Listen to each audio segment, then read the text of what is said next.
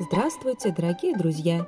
Сегодня мы хотим рассказать вам о серии книг, автором которой является итальянская писательница Муни Вичер. Настоящее имя Роберта Рица. Псевдоним Муни Вичер переводится как «лунная волшебница». Главная героиня книг «Лунной волшебницы» – девочка Нина, которая живет в Мадриде. Русское имя ей дал дедушка, великий маг и алхимик. Дедушка женился на испанской княгине и теперь живет в Венеции. На ладони у Нины есть родимое пятнышко в форме звезды, знак великого алхимика. Именно оно сигнализирует о грозящей опасности. При загадочных обстоятельствах погибает дедушка Нины, и жизнь девочки резко меняется.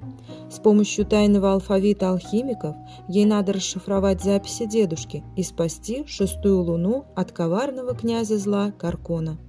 Для этого Нине придется превратиться в гнома, изготовить эликсир из зубов дракона, раскрыть тайну крылатого льва с площади Святого Марка в Венеции, перенестись на другую планету, побывать на острове Пасхи в Древнем Египте, где ее ожидают необычайные приключения.